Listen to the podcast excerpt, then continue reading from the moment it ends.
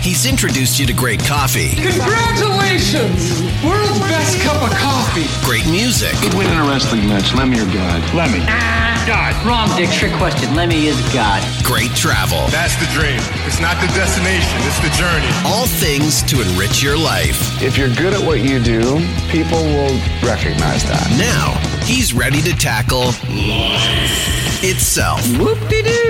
What does it all mean? with some great guests with even better life stories. Yes, even better than how he almost failed grades 2, 4, and 7. Life moves pretty fast. You don't stop and look around once in a while, you could miss it. You're listening to the Brenton on Tour Lifecast. Here's BD. Welcome, everybody, to a very special edition of the Brenton on Tour podcast. Uh, we are off coffee this week. I'm uh, back to the Brenton on Tour podcast, uh, covering coffee, music, travel, and life as per normal, but uh, very, very honored to have a. Uh, a, a bass player from a great band that I've been a huge fan of for a very long time, um, who's got a great story, just released a, a, an amazing uh, new book. And uh, I thought I wanted to get him on to talk about all of those things. Uh, currently live from Texas, it is Brian Wheat from the band Tesla. How are you, sir? Hey, buddy, how you doing? I appreciate the time. I know you've been under some snow and some stress and a bunch of shit going on in Texas right now. So uh, anytime Well, that I get is great. So you, thanks. you know, I left. I left um, upstate New York for the Texas house for the winter. right. Told Monique, I said, you know, we'll go there with the dogs. It'll be warmer. and we came here and into the worst blizzard they ever had in a hundred years, and it was zero here, and it was twenty five at my house in New York. So so much for the warmer weather, right? Right. That's why it, it never, ever, ever fails to go like that when you think it's uh, greener on the other side. Yeah, yeah, right, exactly. I think the law of averages works out though. Yeah, yeah. You know, if I was betting, I'd still bet that it was going to be warmer here in the in the winter, which it always is. It Yeah. just was one of those freak, you know, polar vortex things. You're a big Victoria House guy, so uh, I mean, I'm sure you're uh, loving it there in Texas. They got bigger homes and everything there, so good stuff. I'm sure it'll work out. Um, hey, so I wanted to. Uh, I appreciate you coming on. Uh, you got a new book uh, you've been talking about for a while. Uh, for a Tesla fan like myself, it's a great insight as to. Um, the process of the years uh, you dive into some really really great stuff and i really uh, i really loved it i thought it was really insightful and for a fan for sure um, it definitely shined a light on some some timing uh, uh, as to the band and you know coming through all the different records and stuff and I and I thought it was uh, great. It's a, it's a great pickup. Um, I wanted to ask you um, when it comes to actually putting a book out um, do you consider it like putting an album out or a single out? This is a page of your life and then it moves on but I I'm, I'm very curious about this uh, about about someone who wants to write a book like this what you you know No, you view it more, I think, like a documentary. Sure You know what I mean? Not not so much like a record, because you know with a record, you you sit there and you go, you know, look, is this commercial enough? Is- You know, is this uh, going to be a radio single? You know, things like that. Um, you know, with with this thing, I just you know I started this book about eight years ago. So you know, some people say, "Oh, it's cool you did this while you were down with COVID." It's like, no, it was done before COVID even came out. I was working on the cover at that point. Um, so you know, you just you, you sit there, and I I just turned fifty, and I figured, well, I'm 50 years old. That's kind of a milestone in anyone's lives.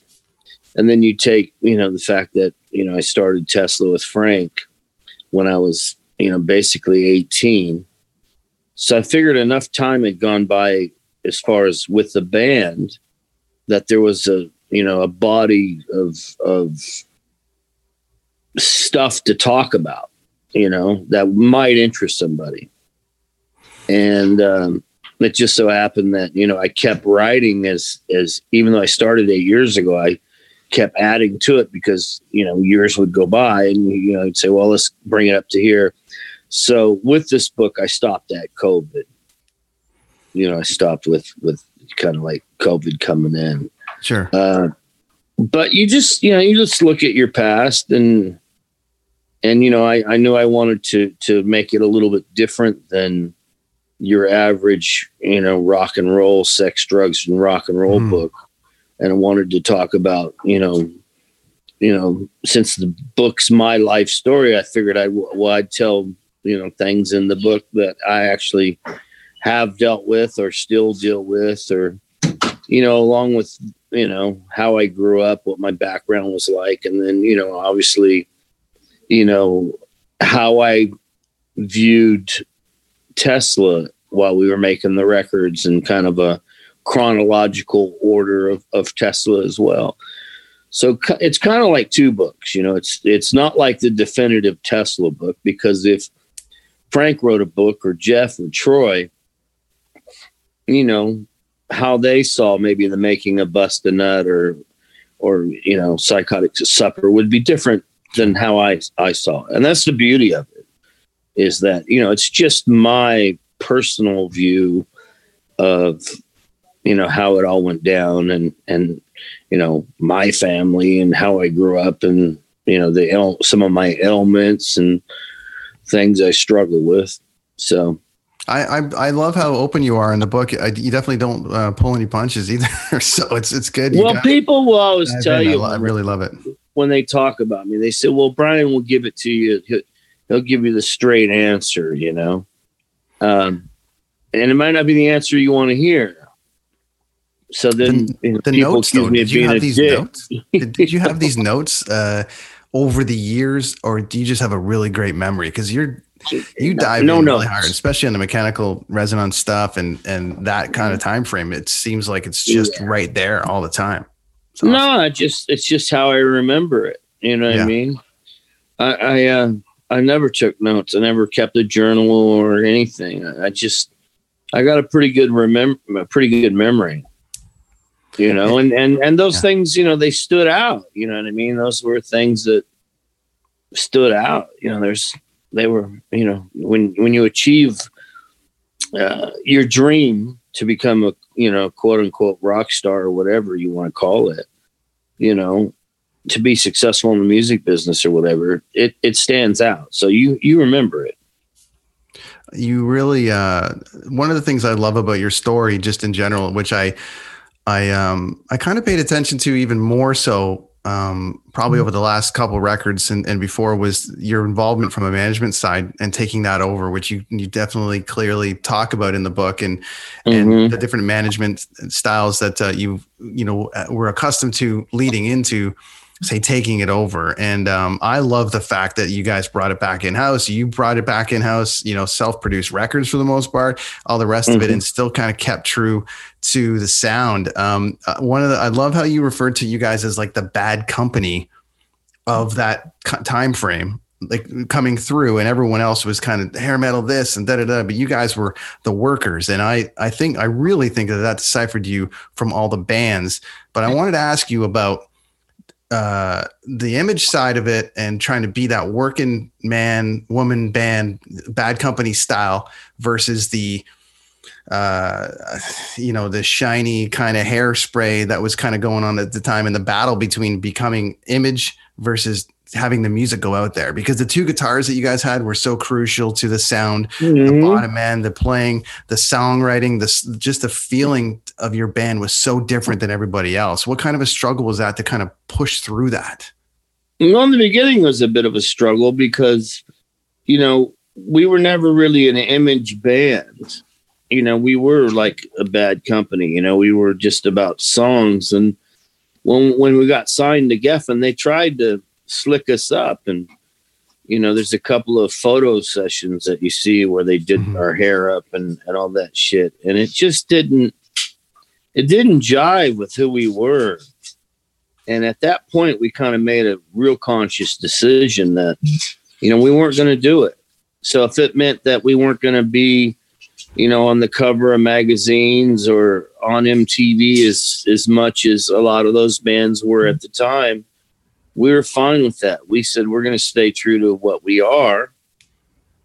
And, you know, because we didn't know we're not good bullshitters, you know. So that's the one thing about Teslas. We're not mm-hmm. actors.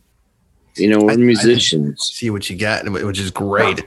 One of the so we just we just you know i mean we just we just i mean we got one magazine cover our whole career Mhm. And that was Lonn Friend at rip magazine gave us their only cover. And you know we never were on the cover of circus or hit parade or any of those you know rock mags. You know and outside of um, cowboy susie signs and love song we didn't really get a whole lot of mtv play in comparison to um, you know all the our contemporaries at the time. So you know where we made our mark was on radio. Mhm. because radio doesn't have the tv with it. You just hear the song while you're driving you know down the street in your car or you're playing you know frisbee in the summer in the park and you know you hear this song and you go oh that's great turn it up and oh that's tesla okay cool they're coming let's go see them and that's how we kind of made our career was was on radio rock. Uh, it wasn't on uh, like an image based uh, format you know? Which you know we, we were never able to pull that off. Still can't to this day I, I do know though, um, you, you know, you touch on the the fact that you can do, you know, 2000 in every market, which is to me a career for everybody, which is awesome. You know, people in all these Mhm. markets that love to hear it. Um, one of the things I loved about these um, records that you guys made, um, just in general, which you touch on, is obviously the different kinds of uh, textures that are going into it. You're, you know, you, you touched on being uh, getting the Beatles record and the red and the blue and the difference between the two albums and the and the Mhm. different um, the different songwriting styles. And I love any band that br- has you know five or six songwriters in it that can bring different things to the table. Um, Mhm. And you were that band, I think, for a lot of us fans. Uh, and this is just speaking in general, but I always knew on a Tesla record you were getting something like Song and Emotion, Miles Away, Earth Mover, these songs that were epic, seven minutes, whatever, that you could care less how long they went. And no one was doing that. You guys were probably the only band doing that. And I loved it Mhm. because it really brought the musicianship. I'm like, no, look at these guys. I can't wait to see them live. You guys brought the jam into it, which is why um, I think for me personally, when when Five Man Acoustical Jam came out, it was like, wow, now we get to see them in this kind of light live, uh, Mhm. bringing all of this stuff to the table that we as fans have, have loved so long. Sure, there's the hits, but there's no possible way they're not going to go deep on this record, you know, and bring in Mhm. all their musicianship and the piano and all these different things. I love that about the band, and I and um, is that something that you guys, when songwriting, do you kind of go into it saying? we're just going to write songs or it's like hey our, our fans are expecting a song and emotion and a miles away and that side of it from us and that comes from frank that comes from you. I'm, I'm curious how well what, what the, goes the into a miles tesla record away and and, and and and stuff like song and emotion comes from frank. Yeah. You know I, i'm the guy that um, tends to try to write more of the the single kind of thing. But then having said that you know paradise was an album track that just became a kind of epic one of our epic songs hmm uh, but Frank tends to usually, uh, you know, those epic pieces are really, you know, are in in his wheelhouse, and he knows how to write a single as well.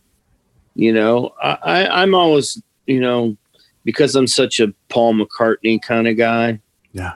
You know, and a Beatle guy, I'm always trying to write, you know, the next Let It Be or something. You know, the perfect three and a half minute song. Um, but you know, uh, having said that, that I have written some of this stuff. You know, Freedom Slaves was, I, I, I had a heavy hand, and that wasn't a single. Mhm. Flight to Nowhere, you know, uh, Making Magic, uh, you know, so things like that. You know, I can't stop on Psychotic Supper. Uh, you know, but then again, I wrote "Call It What You Want," which is a straight up pop single hmm you know what I mean? So it's it's those kind of things. Um, you know, uh, then on like Bust a Nut, I did try so hard, which is a single, but I also did the gate invited, You know, it was me trying to do some band on the run kind of thing. Right. I think I, I didn't quite achieve it. It's funny. I look back at some of some of the songs I wrote and go, "What the fuck was I thinking?" Um, but that's how you you write. You know, you know. I say, look, sometimes you got to write ten songs to get one great song. You know, uh, it. You know, but in in an answer to what you're saying is like, yeah, those kind of miles away, you know, Earth Mover, uh, Song and Emotion. Those are all Frank. Those are Frank. Those are Frank. You know, that's his. That's his thing. You know, he he definitely comes up with that stuff.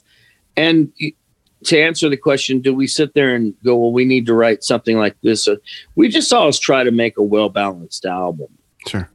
You know, I mean, you know, we always, you know, have, you know, kind of hit songs, and then we always have kind of you know, more epic, deeper kind of songs. So, it, you know, it just happens with all the records. I think the only record that really wasn't like that was maybe our last record, Shock, which we did with Phil Collen, which I think, you know, Phil was, he was the, um, you know, producer. And I think he was trying to get us to make a hysteria, you know what I mean? You know, 10 singles. Sure. So I think having done that and thinking, you know, talking about what you're saying, I think when we go in to do the next record, you know, I know that we're going to do it on our own. Mm-hmm.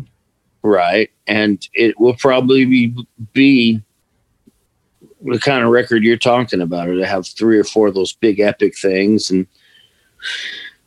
four single kind of things, and then four, you know, couple weird things. You know what I mean?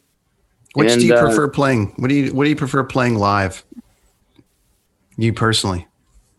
All of them. Yeah. Okay. You know, uh, the ones that the crowd reacts to. Sure.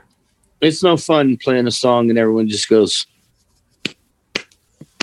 That's a ba- that's a tough balance with the the catalog you guys have. it's a tough yeah, it's balance tough. to satisfy one everybody. of the toughest one of the toughest things we have to do is make the set list yeah, because there's so many records I know. and so many songs and and a lot of hit songs as well. So you know we don't do all the hits because we'd have to play for two and a half hours.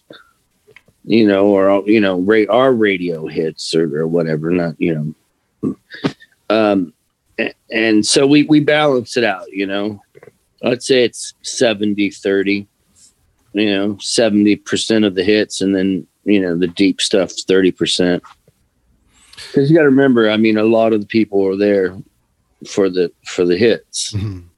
and then then there are people that are diehards but you know there may be 20% of the crowd if if you're lucky so you want to please them but you also don't want to displease the people that are coming there wanting to hear you know all the songs they heard on the radio when they were a kid it's a hard it's a hard it's a fine line my friend How are you? Uh, you talk about your ailments a bit in there in the book. Um, how you feeling overall? How's your health right now coming out of COVID? Were you, were you COVID safe? Did you catch it at all? Or you, no did no i didn't it? catch it Okay. no no I, I i didn't get covid um you know like everybody i think i put on some weight because of covid which for me is not good.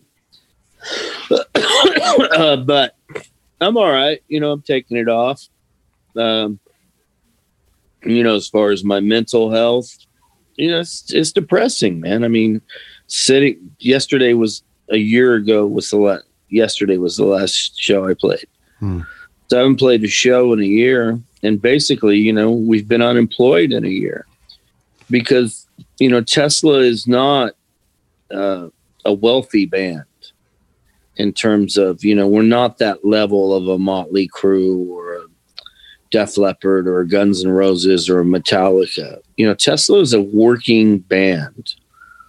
Tesla earns their living by going out and working playing 100 shows a year you know it's not you know we're not on one of those big live nation packages where you know tesla's making 150 million dollars mm-hmm. for a summer in stadium. That's not that's not us. You know we don't we don't have that luxury. So you know when you're sitting around unemployed and feeling useless because you don't have anything that you do that you normally do you know i've been this is the first time in 20 years I've been home for a year. The last Me time too- I sat, too. me too. It's you know, the last time I sat home for a year was two. Th- I'm, you know, 1996 when we broke up Mhm. for those four years, and even then I had Soulmotor, so I was off trying to do other things. So this is like, you know, sitting on your hands, but I'm okay. You know what I mean? I'm doing okay. I'm not, you know, look, I- I'm all right. You know, this too shall pass, as they say Right. and we will get back to playing shows and and doing you know everything touched- else You touched on um, mental health a bit, and um, you started opening your eyes to a few things when you you hung out with Cornell. well i met him one time But just over the course of a time, you mentioned Cornell in the book, and um, sort of that that process. Um, do you? How do you feel about Cornell overall in that scenario? Like, I mean, well he- how i feel about cornell is i think he was a great talent mhm, and and i was a huge fan of his Yeah. and like i said I, you know i only got to meet him one time and i i drove him around la with my friend ross ross was taking pictures of him and out of all the things that me and him could have talked about mhm, we struck up this conversation about anxiety attacks, which I had never heard anyone else in a band. You know, I that wasn't my usual rap of someone in the band sure, in in a band. So that kind of took me back a little bit. Like, whoa, here's this you know this guy that's like superstar singer, you know, mega rock star, and he's suffering from anxiety attacks like I have been since I was 14. And we kind of, you know, knew what each other were talking about, which was kind of cool. You know, I never saw him again or was able to speak to him again. And he, he died not too long after that. Um, so I didn't know how it affected him. For me, it was kind of like, it was kind of cool in the sense that, you know, someone else in a, in a rock band goes through this. You know i'm not the only one. And that's kind of why i wrote the book about i talk about these things in the book because i felt like well maybe there's a kid in vancouver that's a tesla fan right, that suffers from bad anxiety or depression. And if i say look you know this is what i deal with maybe you can it, it'll help him or her you know whatever if it's a girl and she's bulimic, you know, because I talk about being bulimic at a certain time, which people think is exclusive to women, and it's fucking not. Um, uh, you know, I, I talk about all these things because I felt like, well, you know, maybe it'll help someone out there that that has this that is afraid to talk about it because all these things, whether it's depression, anxiety, bulimia, any of these things, the best way to to to combat it is to talk to somebody about it. When you isolate, you end up, you know, being like Karen Carpenter and dying, or you know, Chris Cornell and taking your own life, or Anthony Bourda- Bourdain, you know, mm-hmm. from depression and anxiety, or, or you know, whatever. I, I mean, I used to, I never could understand why someone, how someone could kill themselves how depression could be so bad. But I had about in Canada last the last year when we toured, when I was on tour with Def Leppard there. That the anxiety, I mean, the, the depression was so bad that I didn't contemplate killing myself. But at that point, I understood how someone could, right? How it could be Yeah. that overwhelming. Um, and, you know, I just made sure I hung around people. You know what I mean? Hung around my my my buddies on the crew or whatever. You know, and I- I, think the worst thing you can do is isolate. I think it's great that you wrote about it, and I and I definitely um, think it would open up some eyes. I'm assuming that you've heard from other people in the in your you know colleagues and peers that were like, man, I had no idea, but then I was going through it too, or this or that. So hopefully it did help. Definitely, yeah, I, I mean, I hear you know. from fans. You know, I get Yeah. I get messages on my Facebook and stuff from fans. Mm-hmm. As far as other guys in other bands, I don't really have that many friends in bands. right. I mean, I have I have Joe Elliott and Jimmy Page mm-hmm. and John Five. Those are the only guys that, that I really talk to that are in bands. Uh, you know, outside of the guys in my band, you know, all my other friends or people I you know hang out with socially or whatever. They're they're other you know dudes. They do different shit. So um, as far as Joe and Jimmy, no, I haven't talked to either one of them about anxiety or depression. It's just not something you talk about. Sure. Uh, or John Five, you know, I, I, I talked to him about you know just how badass he is. Um, it's uh, the access you have to those three uh, people must blow your mind sometimes just given the fact that you know you're already in a successful band writing great songs and and changing people just from your band and your bands and all the different things that you've done producing bands managing bands you're you have an impact yourself on on a whole bunch of different groups of people and different things but then you've got access to three of three extremely influential people uh, you know t- t- at any point it must be a great uh, great. Yeah, feeling, no, it's you know? it's cool. I mean, you know, and yeah. and and and and Jimmy and Joe are really my buddies. Mm-hmm. You know, John, I, I met a couple years ago, and we we've kind of struck up a friendship, and and you know, I call him, and he'll call me, or you know, we'll text each other and stuff, and and but that's it. Those are you know, when I think about it, well, how many guys in bands do I talk to? That's it. you know, unless it's young bands I manage and produce, sure. and then you know, that's a different relationship. I really wouldn't say that they're my friends. They're, you know, I work with them, you know, or I'm trying to mentor them or guide them or whatever. So that's a different thing. So.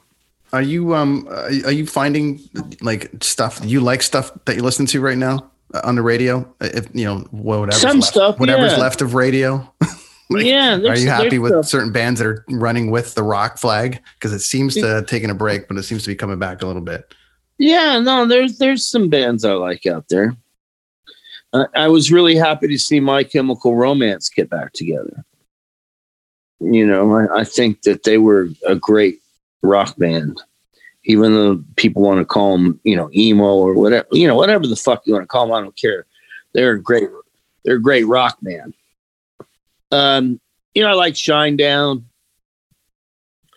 Um, you, you know, um, Royal Blood, I think, is pretty cool.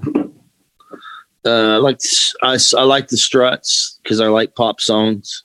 There's so many new bands right now. I mean, I'm trying to catch up to them myself on the radio. So when, when we get them, we don't have rock radio in Canada anymore, so it's tough. You got to kind of find what happened to rock radio in Listen, Canada. The version of rock radio is is uh, it's like radio in general up here. I mean, conglomerate, and then the album breaking thing that used to happen doesn't happen anymore. Now it's like a one minute hit, say something funny and leave. And and I I haven't heard, you know, no one's breaking uh, at least in Vancouver and Toronto and some of these old stations that like 97.7 and Q107, all these ones that you would know, or CFOX up here, like no one's playing anything new from bands that you know that, that uh like your like your like your band or anything like that, that, it's just not it, it, kind of falls falls into like a different category. It's like oh we're going to play like 90s retro we're going to play this or that.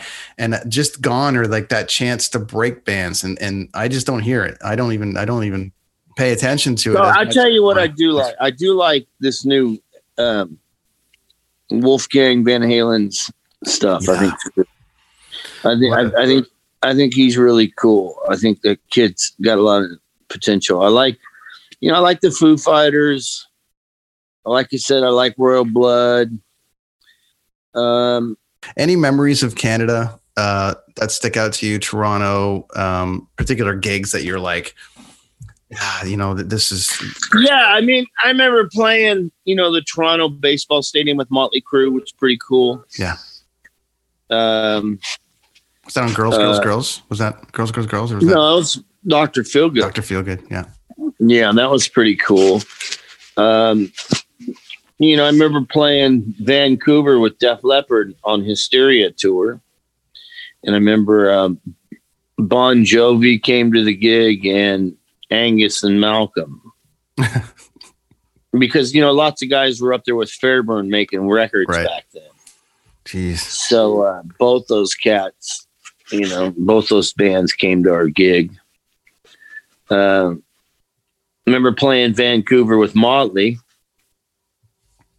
When I see you guys, I saw you guys last year with Poison and uh, Def Leppard. I think was the last show I saw you play here, and then before that it was Commodore. You guys were doing the the Commodore Ballroom with. Uh, I think you did redid the um, five man where you're doing some acoustic stuff with everything else. It was a cool cool night. Yeah, yeah, that was what 2005 or something six like or that. something. Yeah, it was great. So, Yeah, yeah, yeah. We haven't been up that way in, in a while. well, we're You know, we were just we were there with Leopard last year yeah, I remember it was great. 2019. So I was stoked to see Yeah. it. I was stoked to see it. Um, I uh, I wanted to ask you about Italy for a minute. Um, I love I love Italy. Uh, why are there so many castles there, Brian? North Italy down from the from the from I was on the train from uh, Austria all the way down into North Italy into Milan and stuff, and it was just castles on a hill. Do you own one of those in Tuscany, or you got more of a uh, no, I have more of a villa. yeah? Yeah, I don't have a castle. I love it there. I told you, man. I, I'm I'm I'm a working I'm a working band. well, I heard you can buy the castles for very cheap, though. you just got to maintain. them. Yeah, but they're all in disrepair. yeah, crazy. So, um, you know, it's just cool there. It's old, man. yeah, You know, you got to think, man. The country's you know three four thousand years old. That's been there. it's a beautiful. You know, you know, and the castles were there to keep all the so they could see all the people coming at them. Are you able to go there? Are you able to go there right now or no? No, they don't let me in the country. No. Okay. No, I can't come to your country though either. And we can't even come into our country. if you leave our I country, mean- you got to come back. You got to isolate. So it's not an easy thing to leave either. So yeah. Yeah, no, no, I can't go to Italy. I can't go to Canada. Well, we wish you could, man. I'd love to see a live show and see. I guys. love to travel, so it's kind of you know, it's. I wish I could you know get on a plane and just. No, I think I can go to Mexico. You know, so you can go down there and get some sun if you wanted to. I think, but uh, you know, like upstate New York, we're real close to Montreal, where I live, Yeah. and Toronto, and can't go to either one. So, hopefully, you know, that'll lighten up soon. I don't know. Son of a Milkman ended uh, right at COVID. Uh, you did a bit of a, um, uh, uh, wrote a little bit about it at the end as well. Uh, starting on the new book, or I guess we got to wait for a new chapter of uh, a Tesla and Brian to start again to go because I'm sure you got more stories. Uh, yeah, I'm going to do another book. I just don't know what it's going to be about yet. yeah. You I know, lo- I, love the fact that you took, as I mentioned, uh, that you jumped back into management. I'd love to hear that story a lot as well. I'd love to uh, get a take from um, somebody who had to take the reins back, which you did. And I, th- yeah, I no, thought I you had drove to it. take them back. I thought you you, know, and it. yeah, you know, I, I, maybe one day again I will again. You never know. Um, you know, Well, I'm Uh, glad you did, man, because I really, as a fan, I was very happy that um, someone was driving the ship and you guys are still putting out music. That's a band that uh, I think all of music fans uh, in that genre that loved that time and just love great songs. Super stoked to have you guys keep putting records out. I'm very happy that uh, you continue. well, we'll keep we'll keep doing it as long as you know we're able to. yeah, You know what I mean? I mean, I, I don't see us. You know, I know everyone's itching to get back together and, and play and, and get back on the road. And with that, always will come, you know, another record. But we just put out two in the last two years. So I, I wouldn't expect one right away, Yeah. you know, but in a couple of years, you know, we'll have a lot to say, you know, or at least enough to say in a record. And uh, you know, I know Jeff and Frank have started to work on a couple of things. Me and Frank have started to talk about, you know, okay, should we fire this thing up and start writing? Because you know, I haven't really been writing or anything, and neither's Frank. Frank's been producing young bands and working with young bands like I've been doing. So we both been kind of focusing on that, and obviously I've been focusing on this book and then you know I got a bunch of Soulmotor stuff coming out after this book. I got about 26 songs. Wow. That unreleased Soulmotor stuff that I've been working on over the last couple of years. So I want to get that out and get that off, you know, off my my chest, and then um, you know we'll sit down and um, you know I started to, think about some Tesla songs the other day. You know, oh, well, this could be a Tesla song, or Right. I'm one of those guys that I kind of sit down when there's a project like, okay, you got to write some songs for a new Tesla record coming up. Now, okay, I'll sit down and put together some stuff. I'm not like the guy that just sits around and writes songs all day. Have you You written know what I songs mean? for other bands? Can I? I don't know if I asked you that question or I was. Uh, I've co-written with other bands, young bands, yeah, Yeah. but no, never written, you know, songs for for other people. Um, you know, I, I've never been asked, and I would, I certainly wouldn't say to somebody, "Oh, hey, I wrote this song. Here you go." Sure. It'd be a bit, you know, ostentatious. So, uh, no, Seems to be a super creative time right now. Maybe it is. Maybe it's an opportunity. I don't know. It's- yeah, I mean, you know, Yeah. uh, oh, you know what? You know what new music I'm really digging right now? There's this new record that came out about two months ago, and it went to number one, right? On the Billboard charts. And the guy's 78 years old. Who do you think that is? I knew this the other day. Actually, I knew the answer to this, and it's on the tip of my tongue. Uh, who the hell just uh, put this uh, thing out at seventy eight? Um, And he was in the most famous band in the world. the famous, well, the Beatles, obviously. Uh, uh, the McCartney's Beatles, McCartney's exactly. record. I've got that record, but uh, yeah, it's fantastic. That's the record I'm talking There about. Mhm. 78 years old. Paul McCartney, number one. I uh, and Talk keeps, about a fucking career, man. he keeps pushing it too. Um, sonically, I love it. The album sounds fantastic. It sounds really contemporary, doesn't it? Oh my god! And you know, it's funny when you listen to like the Foos put a record out, and there's so much McCartney on it and Wings, like on like especially this new record, um, and, and some of the stuff, and it's amazing. It's like I, I just love it, and McCartney just keeps pushing the the agenda and keeps pushing the buttons and keeps putting out new albums. I don't know if anyone knows how many albums he's actually put out. He's put out loads do. of them. You But the do. fact of the matter is that he's 78. yeah, You know, you think about that. When he started, he was 20. So for 58 years, he's been making records and number one records. It just goes to show how desperate people are for some great stuff, man. It's awesome. Yeah, I love yeah. it. I love it. I love it that he just keeps putting it out. And like it's not he's not mailing it in either. Like I mean he just No, put no, a record out a couple of years ago too. Yeah, yeah, no, no. He's he's like he's one of those guys that can't sit on his ass. You know, he's an inspiration to us all. when did you see So- have you seen him live recently? Uh, a couple years ago, you know, his voice is starting to go a little bit, but you know, I tell people, what the fuck do you expect? He's seventy eight Right. years old. You know, he still sings three hours a night at Mhm. seventy eight. You know, he don't phone it in, man. So he cracks once in a while. You know what? It's like your grandpa sitting with you. You cut the motherfucker some slack. He's 78 years old. Mhm. He's the Beatle. He's the most important songwriter of of our time. He'll go down with Beethoven. You know what I mean? So, yeah, I, I see. I see him whenever I can. You know, um, I don't go to many concerts. I don't like going to concerts. Yeah. because I play them myself Mhm. every day. You know what I mean? I never go Last I thing- never go to shows on my days off. Unless, unless certain bands are in, around. Then I'm like, I got it. You know. Uh, you know what I did hear the other day that I thought was really good was there's a brand new Cheap Trick song now that I Uh-huh. thought was really good. You know, check it out on Spotify or wherever. Definitely. It was really good. For I was like, whoa, that's killer. Um, you know, I love it. I mean, I love it when bands are, are doing it. I I don't see the uh I, I I say keep going. Just keep going because the fans, as far as you know, you you're you love this McCartney put a record out. And you know, Yeah. and every, could you imagine if Freddie wouldn't have got AIDS? oh my god.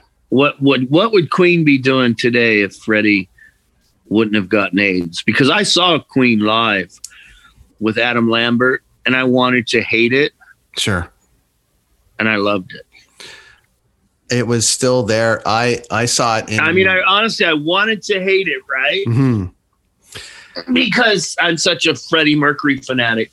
Did you see it with Brian Paul May is Rodgers? an you see, acquaintance of mine. did you see? Paul Ro- with Paul Rodgers or no? No, I didn't, but I liked it. Mhm. I heard it. I liked it. So Brian's an acquaintance of mine, right? Great. I wouldn't say he's a friend. We're an acquaintance, and we speak through email and stuff. And you know, uh, you know, he sent me one of his guitars. You know, one of those red specials and stuff. He and he knows I'm a huge. You know, for me, it's Beatles, Queen, and and and Zeppelin. Hmm. And so he said, "You got, you know, come out." I said, "I want to come out. I got to come out and see you play." So he invited me down to Vegas when they were playing Vegas, and I, I took Frank. Me and Frank went, and you know, you're just going. I'm going to hate this because it's not Freddie. And Adam Lambert came out, and after the first song, he just stopped. He said, "Look, everybody, let's just get one thing straight. I'm not trying to be Freddie Mercury. There was only one Freddie Mercury." Mhm. I'm here to celebrate the man's music and sing his songs. Let's all have a great time. And from that moment on, he destroyed. I mean, you just went fuck. So you listen to Roger and Brian, and they're fucking kicking ass, right? Mhm. And if Freddie wouldn't have got sick or would have got sick five years later, he'd still be alive, you know, with with AIDS because you know now it's not a death sentence anymore. Um, you just imagine what would have Freddie been like at seventy? Would he would he still been able to to deliver? Because he had the makings of an opera singer. You know, Pavarotti sang until he was you know whatever. Freddie could have been that kind of character. I'm pretty sure he's Um, my favorite. For, I mean, my favorite as far as vo- vocally of all time. Oh, he's the he's the greatest. You I mean, people say, "Who's the greatest singer of all time?" Is it Freddie Mercury? You know, you know, he's the the most greatest front man, the greatest singer, amazing piano player. People forget how great a mm-hmm. piano player he is, or he was, and you know, amazing songwriter. I mean, somebody loves a masterpiece. Everyone talks about Bohemian Rhapsody, right? But I prefer somebody to love. You Oh, know, beautiful song. yeah, yeah. So, man, you know, I guess to sum it all up, dude, I'm just a big fan of music, period. I don't care. There's only two kinds of music good and bad. And I don't care what genre it is or whatever. You know, I like a good a good song and good performance. Well, I can tell you, uh, you guys certainly, and um, you with what you're doing um, with everything that you're doing, I can tell that you're putting the effort into it to make sure that uh, you guys put some great stuff out, and you put some great stuff out. Um, you've certainly got a lot of influences to pull that from, you know, to, to try to do it. And I, I, uh, I think it's great that um, you're flying the flag and and moving it forward still, and and pushing ahead there's I, I didn't even get into the 90s i didn't even get into you know off of cornell into that that that scene and what that was like for you uh maybe another time down the road if uh if you got some Well, I, I can talk about it if you want. yeah i wanted to one of the questions i i i, I had for you was um coming through so many bands made some killer records in like 93 94 that came out of that you guys you know uh bust a nut and there was like just all the I could list off the all the bands that kind of came through these uh, what I would deem as um killer records that got buried in the mix obviously through that that Mhm. that grunge kind of time was there anim- any animosity from your not you your camp I'm guessing just in general it's like ah man this is the way it's going. Well, going no, there wasn't any animosity. We just couldn't figure out how a year before, a year and a half before, yeah we were on the top of our game with Psychotic Supper. hmm And then when we put out Bust a Nut, you know, people were saying we were over. And that that was confusing to me. You know, it's like, well, what do you mean we're over? We just sold 700,000 records.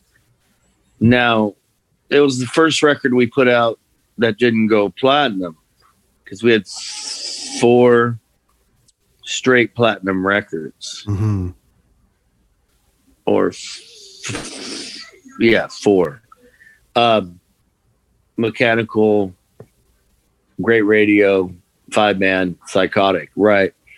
And th- those were all like multi platinum records. So, you know, when when Bust a Nut came out, you know, it it it it didn't get to platinum, and you know there was rumblings around that we were going to be dropped by a record company, and you know our record company obviously had Nirvana. So we're you know we're like what the fuck you know uh, that kind of threw us for a loop and put us. I think it it it the morale it, it, it definitely hampered the morale of the band you know because you know we broke up not too long after that you know obviously we had some problems. Tommy wasn't in the band anymore. Mm-hmm. that was a big source of stress in the band. And and then continue on as a four piece. And then this grunge thing and rumors of uh, us being dropped. All those things contributed to our extracurricular activities which just fed the depression and anxiety even more to where that's what led to the breakup. Um but it wasn't really grunge that that broke us up. It wasn't oh you know. Sure. i think i think you know we were just we were we needed a break. We'd been hitting it hard for 10 years. Tour album tour album tour album. And you know we were doing drugs and drinking. Mm-hmm. You know, uh, probably more. You know, I didn't even start doing drugs until bust a nut. Wow. So that that last That's tour, impressive given what was going on before that. yeah, no, I mean, I used to drink, but I never really got into drugs. Mm-hmm. And then once bust a nut came, I discovered you know cocaine and ecstasy and Right. downers and whatever else. So, you know, I'm I'm thinking I'm going to party, you know, you know, and Frank decides he's going to get sober. Troy's been sober for a while, so now it's just me and Jeff. We're out there on our own, and uh, you know, it just all unraveled. Uh, and you know, hindsight being twenty twenty, it, it's a good thing it did because you still have a Tesla today because you know we found our way back.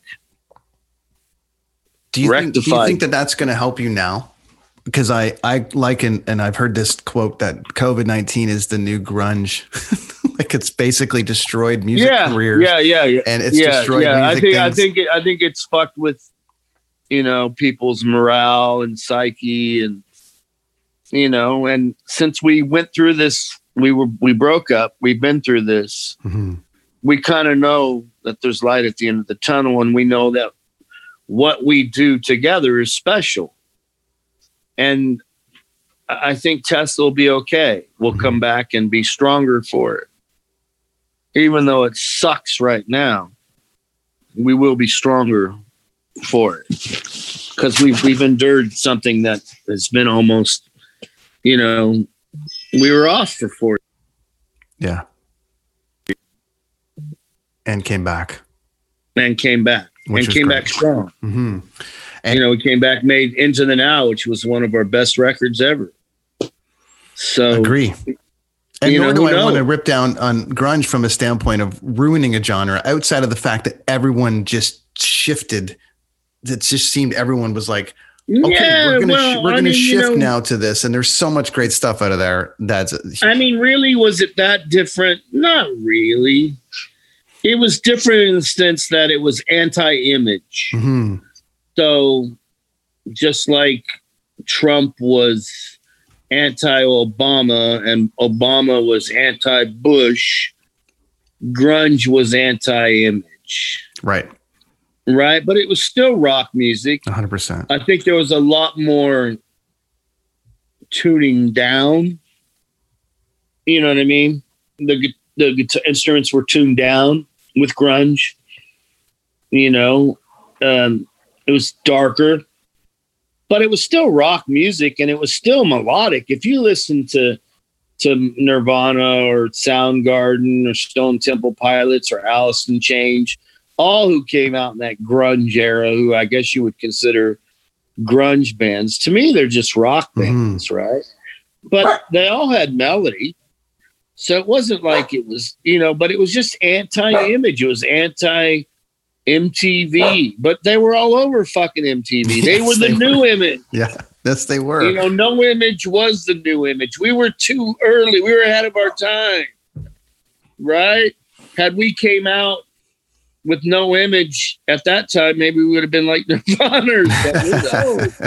I don't know, but you know, I it can, was. I can tell you and, that. And you, you know, you now Blabbermouth grab that quote and say that I said we were going to be the next Nirvana.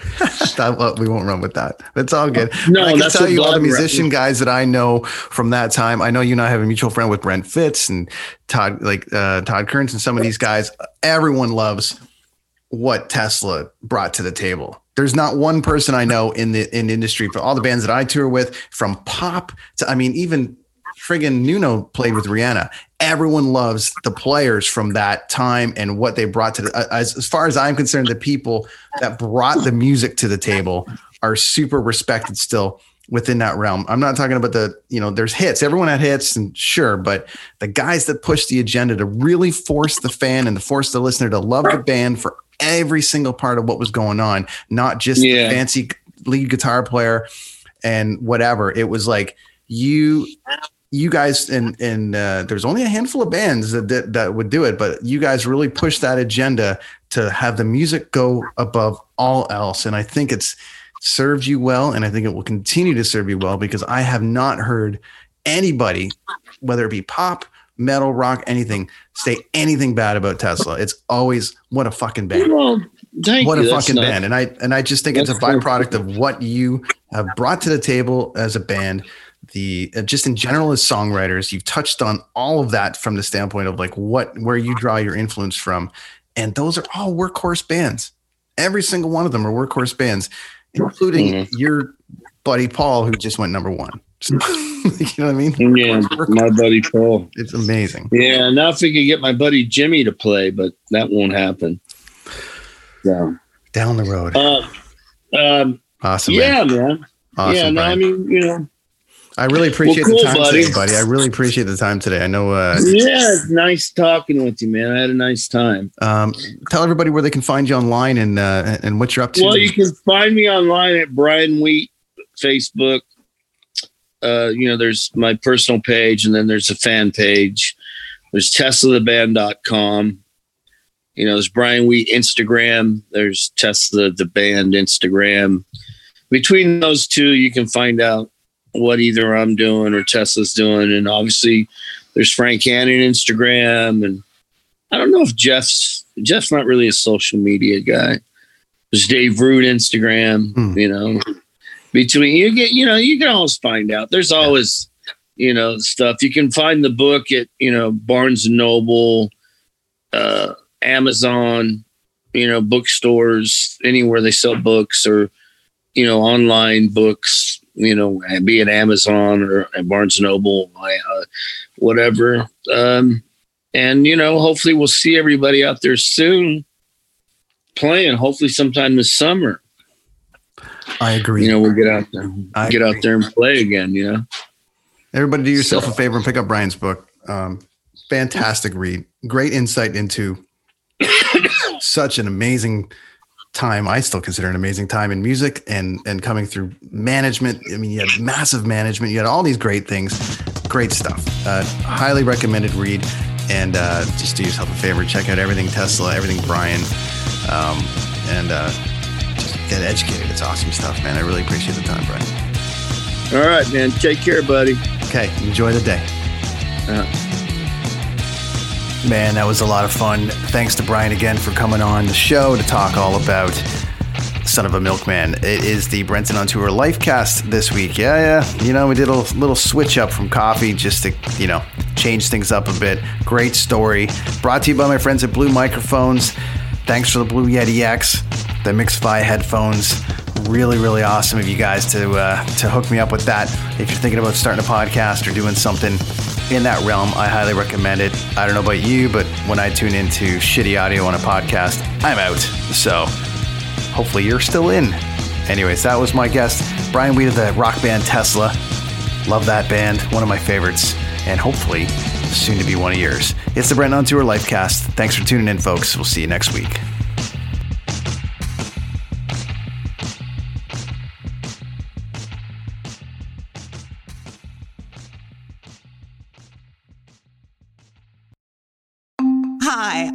Roger, and I host a leadership show called The Boiling Point with my co host, Dave Vale.